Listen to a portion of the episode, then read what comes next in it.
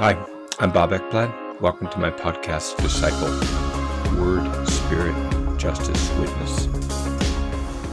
I've been reflecting lately on Luke chapter 9 and focusing especially on the part from verse 18 through 27, where Jesus is asking his disciples, who do the people say that I am? And there's this back and forth between Jesus and his disciples, and Peter makes an affirmation of faith, and then Jesus makes some statements about what does it mean to follow him, and sort of the narrow path.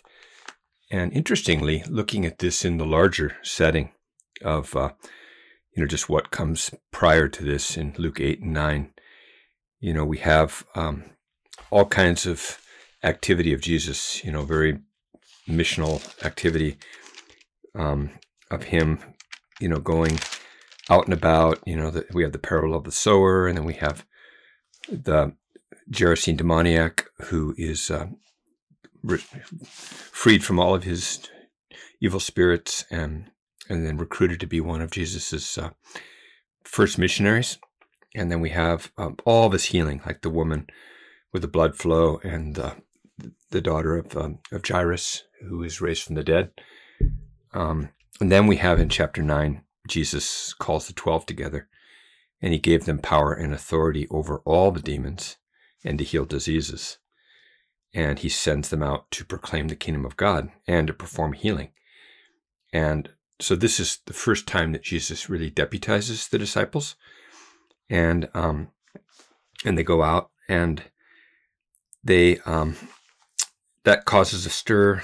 Herod wonders what's happening, whether John the Baptist, the guy he's beheaded, has been raised from the dead. He hears about this Jesus movement. And anyway, beginning in verse 10, it says, when the apostles returned, they gave an account to him of all that they'd done. And taking them with him, he withdrew by himself to a city called Bethsaida. But the crowds were aware of this and followed him, and welcoming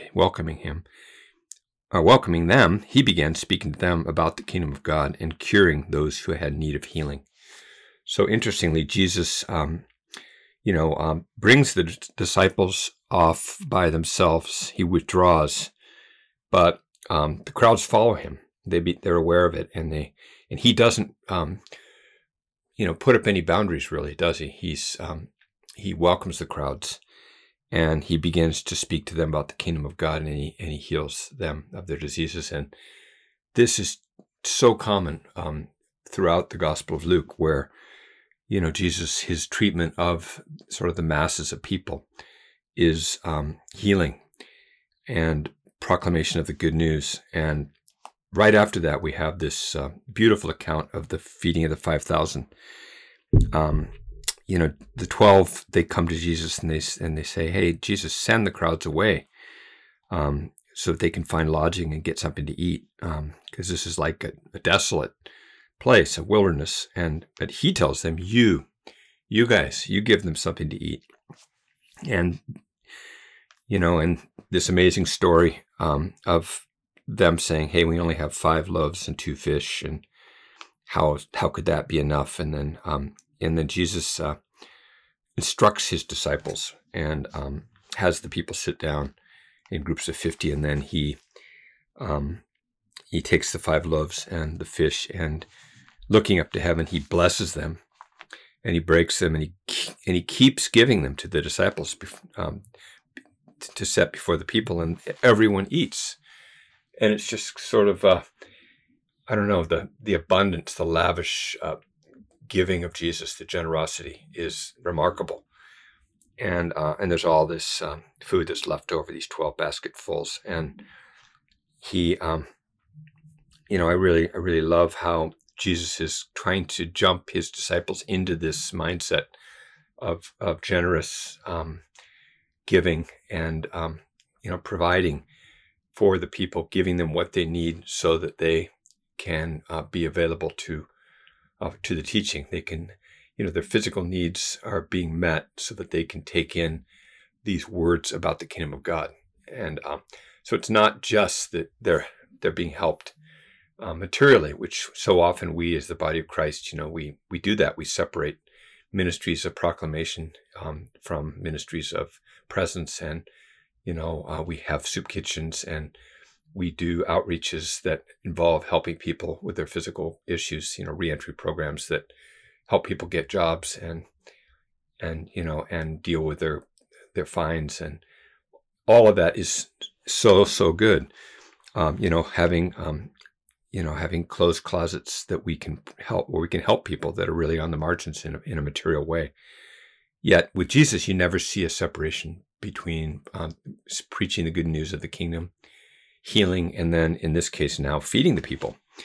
They all go hand in hand. And so then we keep going in verse 18. It happened that while he was praying alone, the disciples were with him, and he questioned them, saying, "Who do the people say that I am?"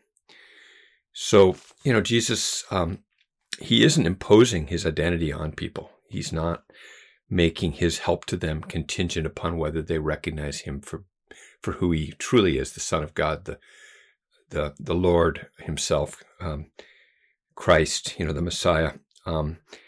He's curious about just what people are thinking. And so they answer, and they said, John the Baptist. Okay, so would that make someone a Christian if they believed Jesus was John the Baptist? Would that make them a believer? I don't think so. Whatever someone thinks, whoever someone thinks Jesus is, doesn't mean that, that they're a believer, right? Others say Elijah. If we thought that people thought Jesus was Elijah, would we consider them a follower of Jesus, a believer, a Christian? No, right? But others, that he's one of the prophets of old who's risen again. And so there's all of these different possibilities, right? And today people think of Jesus in all kinds of different ways. They think of him as just a man, or even a myth who was disciples who idealized him after his death. They invented all these stories with all these miracle stories and stories of the resurrection. And, and there's people that see him as the prophet who is just one of the prophets. Like that's how Islam sees him. Others might see him as just, one form of the Christ figure who was present, 2,000 years ago, but now there's other Christs. There's just some people see him as God, and others, see him as just an imposter. And so we have just a huge variety in our world, don't we? And Peter answered and said, or Jesus says, "But who do you say that I am?" Now he's addressing the disciples, his inner circle. And Peter answered and said, "The Christ of God." So Peter gets it right, but look how Jesus responds. My translation in New American Standard Version says, "But he warned them and instructed them not to tell this to anyone." But the word translated here as warn, epitimao, actually means to rebuke. It's the same word as like rebuking demons, but it can mean to command. It can mean to express strong disapproval, to rebuke, to denounce. Okay. So Jesus is taken aside, or takes Peter aside and rebukes him at a certain point. Or no, Peter took Jesus aside and rebuked him. Sorry. Matthew 16:22. So Jesus is rebuking them, commanding them not to tell anyone who he is. And I find that really curious. Often I think we're really quick to make sure that people know who Jesus is and know the full story of, what we consider the essentials of, that make up Orthodox faith, so that we're making sure that we tell it like it is, and we get it all right, and dot all the I's and cross all the T's in the way we describe Jesus to people that are not yet believers. And in fact, I was recently in London just last weekend, doing a training, and we were asked. I was asked to pray with a man, an Iranian guy, who was part of a group that was exploring faith, and he. So I had a prayer partner, and the two of us were praying. We sat down with the guy, and we asked him what was wrong, and he'd had bone cancer, and had gone through chemo and lost all of his hair, and he still had all of his pain in his feet, in his heels, and to the point where it was excruciating pain when he walked. And he just said, you know, his whole life was just not moving forward, was not working. And so, you know, I asked him if he considered himself a believer in Jesus. He says, oh, yes. Yes, I believe in Jesus. I believe in Jesus and in that he's one of the prophets, and I believe in Muhammad and in Buddha. And anyway, it was pretty clear his view of Jesus was, you know, was not sort of Orthodox Christian, and he still considered himself, you know, a Muslim. And so the friend, my partner, was saying, well, you know, it's important that you know that you can't serve two masters, you know, and it's important to recognize that Jesus, you know, is the way and she was saying it really tactfully, and at the same time I could feel that there was just we were going in a direction of sort of in a way where he was feeling defensive, and I felt like we needed to pray for him, and because that's what he requested, and maybe not go into the details of you know, just who Jesus was. And but I felt like I got this thought that you know, from Matthew chapter 10, where Jesus says, the one who receives you receives me, and the one who receives me receives the one who sent me. So I said to him, I told him that. I said, well, Jesus says that the person who receives disciples, his disciples, which the two of us were disciples of Jesus. Anyone who receives Jesus' disciples receives him, and receives the one who sent him, the Father. So, as disciples of Jesus, you've come to you know, we are disciples of Jesus. Would you want us to pray? Would you accept that we pray for you, knowing that you're receiving disciples of Jesus who believe he's the Son of God. And we're going to be praying in the name of Jesus. And he said, yes. So I thought, okay, that's beautiful. That's great. And maybe that's all that was needed. So I got down on my knees. I stooped down in front of him and to pray for his feet. And he suddenly just kind of freaked out, like, no. What are you doing? Why are you getting down like that? Don't. No. He was embarrassed because I was, he saw my posture as just humbling myself before him, and he felt, you know, awkward. And I said, no, it's okay. I mean, how am I going to pray?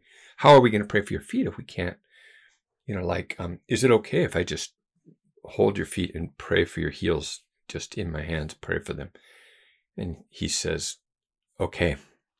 So we prayed together for this man, and just blessed him, and blessed him with healing in his bones, and blessed his life, and commanded the cancer to just be destroyed in Jesus' name, and ordered the pain to go out of his heels, and just were praying. I was just praying as we were as the Spirit led, and my partner was praying, and then we stopped, and when we were done, and asked him, well, how are you?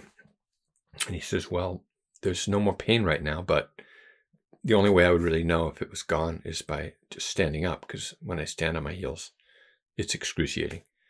So he stood up, and then just this big expression of just complete, like, being blown away, like awe came over his face, and he just began to tell us, you know, no way!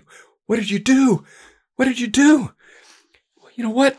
This is crazy! There's no pain. And he started hopping around on his heels and just completely in shock. And he says, this is crazy. I can't even believe it. There's no pain. And it's just been excruciating. And I just was so touched to see this guy's, just the joy that came over him. And I really think that what Jesus is doing in these gospel accounts is it's bringing people into an experience of just experiencing God's love concretely in their bodies. It's His way into their lives is through just loving them without requiring them to confess anything, to change, to have us follow a script, to make an affirmation of faith, to renounce anything. He wants love. He leads with love. And, so I wonder whether Peter and the disciples are being warned or being commanded to not say that Jesus is the Christ, because that would be a distraction, because people really need to experience the love, without the full implications of knowing every detail about Jesus, because that's something that comes as they follow, as they actually follow behind. And this is, so Jesus in verse 21, so he warns them or rebukes them and instructed them not to tell this to anyone, saying, the Son of Man must suffer many things and be rejected by the elders and the chief priests and the scribes, and be killed and be raised up on the third day. Okay, so this is a message that the disciples hadn't heard, really, and it gets repeated numerous times in Luke's gospel. And in all the Gospels, Jesus is talking about a way of being the Messiah that is not what people were expecting. It's a way of being the Messiah that is present throughout the Hebrew Bible, the Old Testament. We have prophetic words about the Messiah. Like in Isaiah chapter 53, how he grows up like a root out of parched ground. He has no stately form or majesty that we would look upon him, nor appearance that we would be attracted to him. He was despised and forsaken of people, a man of sorrows and acquainted with grief, and like one from whom people hide their face, he was despised, and we didn't value him.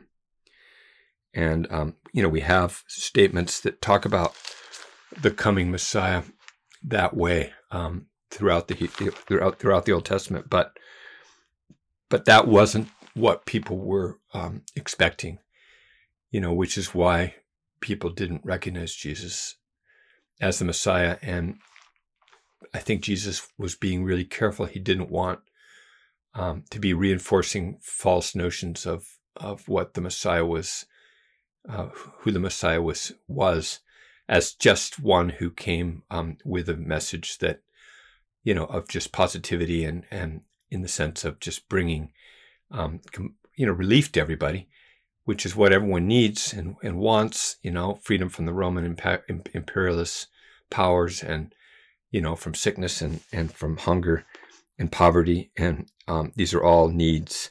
And Jesus was addressing those needs, but his way of being the Messiah went beyond that, was deeper than that. And in order to take that in, it's a process, and it requires revelation and following, because in reality, the powers that rule the world are going to be antagonistic and hostile towards Jesus. The Son of Man must suffer many things and be rejected by the elders and the chief priests and scribes. Okay, so the three categories of the most sort of authoritative religious people among the people of God will reject him and kill him. But he'll be raised up on the third day, so he will, in the end, be victorious. However, the way to victory is through the cross. And, we have this idea of rejection present, like elsewhere it's talked about in Luke 17.25. Jesus talks about the Messiah, but first he must suffer many things and be rejected by this generation. and Jesus in Luke 20:17, he talks about how the stone which the builders rejected, himself that is, became the chief cornerstone. And so then he goes on and talks about how it's not just his destiny, but it's the destiny of his followers as well. So the way forward for anyone who's going to come to recognize Jesus as the Christ is a way of the cross. It's a way of suffering that includes those who follow. In verse 23, and he was saying to them all, if anyone wishes to come after me, okay? Now we're talking about, anyone who is, their desire is to come after, to follow. That one must deny themselves, okay? Denying ourselves, like saying no to ourselves is what that term deny literally means. It's to forsake, to renounce, and it's the term psyche. It's to renounce your soul, yourself, your whole, your standing in the world. The soul literally includes your intellect, your will, your emotion, but it's the word that translates also just your life. If anyone wishes to come after me, he must deny himself and take up his cross daily, okay, and follow me. I just find this to be so countercultural, and if we lead with this, we're going to really have a hard time. People are going to take offense maybe sooner than they need to. Jesus is so pastoral. I think when he tells his disciples, he rebukes them or warns them not to tell anyone that he's the Christ. It's I think it's a pastoral move because he knows that it's more than what people can bear. They need to be brought in through a process of trusting and following and experiencing and seeing, tasting, knowing the goodness of God. Whoever wishes to save his life will lose it, but whoever loses his life or her life for my sake, she or he is the one who will save it. So, if you think of the Messiah as someone who is just there to give you security in this life, like a Rambo, or just someone who is just the ultimate vehicle that has all the just everything that would protect you should there be an accident, the roll bars and airbags and whatever else. Like if you see that following Jesus is just that, it's just about giving you security in this life and in the next, then you're missing something seriously, a key core to discipleship. Denying ourselves it goes against our culture now, maybe more than ever. Now we have the cult of the self. The self is in the driver's seat, where everybody is feels the pressure to define our identity. What is my actual gender? Is it the same gender as my sex at birth, my biological sex at my birth, or is it what I want it to be? There's a huge amount of pressure on all of us to construct an identity for ourselves. And the heroes of our contemporary culture are those that have constructed an identity for themselves, and denial of self is the last thing that people are thinking about these days. It's just giving yourself what yourself needs and wants according to you know, however you define it. And everyone is praised and encouraged to just do what is right in our own eyes. That's the way of our culture, and the way of Jesus as the Messiah is a way that actually gets him killed. It leads to rejection, and so Jesus says, if anyone wishes to come after him, that person must deny themselves and take up their cross daily. And so this is clearly not talking about actually being executed daily. It's a metaphor. Taking up your cross is the cross hadn't even, Jesus hadn't gone to the cross yet. So we don't have, the cross hasn't been accomplished yet by Jesus. This is Luke 9, not the end of the gospel, right? And so, but everyone knew what the cross was. It was the primary means of execution of the day. And so we need to be willing to, to surrender our lives over, even to the point of death. And that requires radical trust, doesn't it? And whoever wishes to save his life will lose it.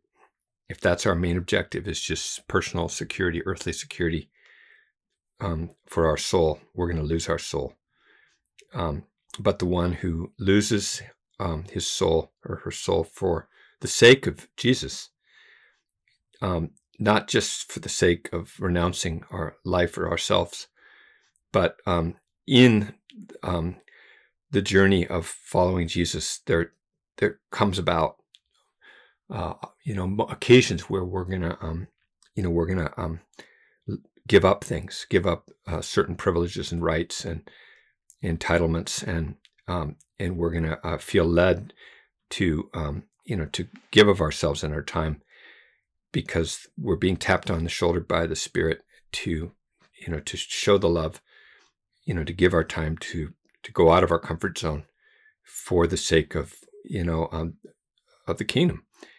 And like the disciples who are sent out in pairs, or actually that's afterwards, they're sent out individually in Luke 9, and they're told to go and to take nothing for their journey, neither a staff, nor a bag, nor bread, nor money, not extra clothes. They're just supposed to stay and be vulnerable guests and be hosted by people, and and to preach the gospel and to heal, and so to do that requires surrendering our need to be in control, our need for security, and it's exciting, and it's there's great the great joy that comes with that. And also, though, suffering and rejection. Verse 25, for what is it a man profited if he or she gains the whole world and loses or forfeits themselves? For whoever is ashamed of me and my words, the Son of Man will be ashamed of that person when he comes in his glory and the glory of the Father and of the holy angels. And so Jesus is calling us to fully be bought in to his agenda as Messiah, as Christ. And the Christ is the anointed one who overcomes the ruler of this world, who brings about the kingdom, who ushers in the kingdom. That's who the Christ is. And the way Jesus does that is through suffering love. He doesn't do it through acts of self-preservation or acts of group preservation through, engaging in warfare. This is one of the great heresies of our day, is just the embracing of the lie of the myth of redemptive violence, that we can justify taking others' lives in the interests of protecting our own lives. Jesus is talking about another way here of being Messiah that goes completely against it. And, and we can't have it both ways. And so this is why the whole process of coming to recognize him as Messiah needs to be, carefully. We need to train people and teach, and we need to know it ourselves and be people that are taking up our cross daily and following him. And verse 27 ends this section in a really positive note. He says, "But I say to you truthfully that there are some of those standing here who will not taste death until they see the kingdom of God." So Jesus isn't just being morose and overly, sort of apocalyptic in a sense. There's hope. There's hope for the people that are standing there. There's hope for us that we're going to see the kingdom of God.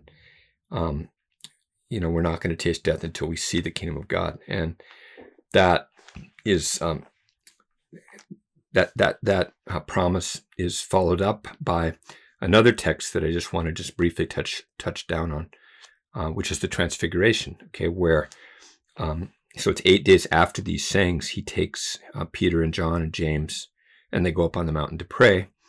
And while he was praying, the appearance of his face became different, and his clothing became white and gleaming. And behold, two men were talking with him, and they were Moses and Elijah, who appearing in glory were speaking of his departure, which he was about to accomplish at Jerusalem. So the cross, his death, and his resurrection, and his ascension.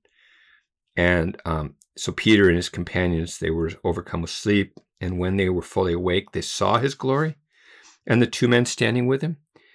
And so we see that Peter, he says he wants to make three tabernacles, one for Jesus, one for Moses, one for Elijah, wanting to place each, like the Torah would be the Pentateuch, the first five books of the Bible attributed to Moses. Moses was like the author of that, was viewed that as the primary authority. So a tent for him, and then one for Elijah, who represents the whole prophetic tradition of this in the Hebrew Scriptures, and then Jesus, a third tent, and like they are all on the same par, they're equal, and this is where we have a corrective regarding Jesus being the Messiah. That is a corrective that we need to fully deal with and embrace the revelation here, because so while Peter was saying this about them all being on the same footing, a cloud formed and began to overshadow them, and they were afraid as they entered the cloud. Then a voice came out of the cloud saying, "This is my son, my chosen one. Listen to him." So see, it's in that place of the cloud, where the voice of the Father is revealed to this select group of people who really are devoted to following Jesus, and they get that revelation. And I think this is suggesting that this is really where Jesus is wanting everyone, all these big crowds, the 5,000, that are enjoying the bread and the fish, and all those that are experiencing the healing. He wants all of us to be led into that place where we're able to experience that revelation, where we hear the Father's voice about who the Son is. "This is my Son, my chosen one. Listen to him." And he trumps other revelations. Listen to him, not Moses and Elijah, as if the Hebrew Scriptures and all the teachings attributed to those, to the prophets and to Moses are on the same level. Okay, I mean, some people say, well, why would we not exercise violence? Because look, you have violence in the Old Testament. God commands, Israel to destroy this or that Canaanite city, and so look, it's in the Bible, and so of course we need to, be willing to go to war and, try to destroy the Russian troops that are invading Ukraine. And no, we can't use the Old Testament that way. There's a superior revelation, and it's the Son who the Father says, "This is my Son. This is my Son who is also the Messiah. Listen to him." And you know, and that is listening to him and following him is going to lead to, you know, us being rejected, you know, by the elders, by the scribes, by the chief priests of our day, and potentially also being, you know, being suffering even to the point of death, you know, being rejected, and the temptation to deny Jesus is there for sure, and you know we have you know denial of Jesus as something that you know that is a continual temptation, and Peter himself you know denied Jesus. Woman, I do not know him, right? So so just in conclusion, I just like us to pray that we would experience more of that revelation of Jesus's true identity, and that we would also grow in our wisdom in knowing how to walk alongside people who are, you know, who were accompanying, who were helping them experience God's love and come to know Jesus. And we don't want to do anything that would get in the way of just their natural journey of becoming a disciple. So God, our Father, thank you, you know, for just the scriptures and these amazing teachings of Jesus. Thank you, Jesus, for being a Messiah that is just so, so different and so about respect and love, to the point where you you so humbly give yourself and you subject yourself to the rejection of the authorities and you know the important people of your day. And thank you that you you know that you invite us to follow you, and you call us to join you in the same movement that you embodied, and help us to experience the revelation ourselves, and empower us to be able to take up our cross daily.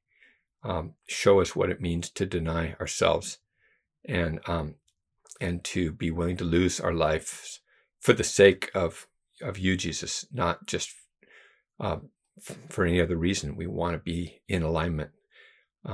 Show us too all how to talk about you, and bring announce your kingdom and be about the works of mercy and justice, and showing the love in the concrete ways that that you instructed your disciples to show that love through healing, through freeing people from evil powers, through feeding them, and everything that you embodied in the Gospels. Help us, I pray, in Jesus' name, amen.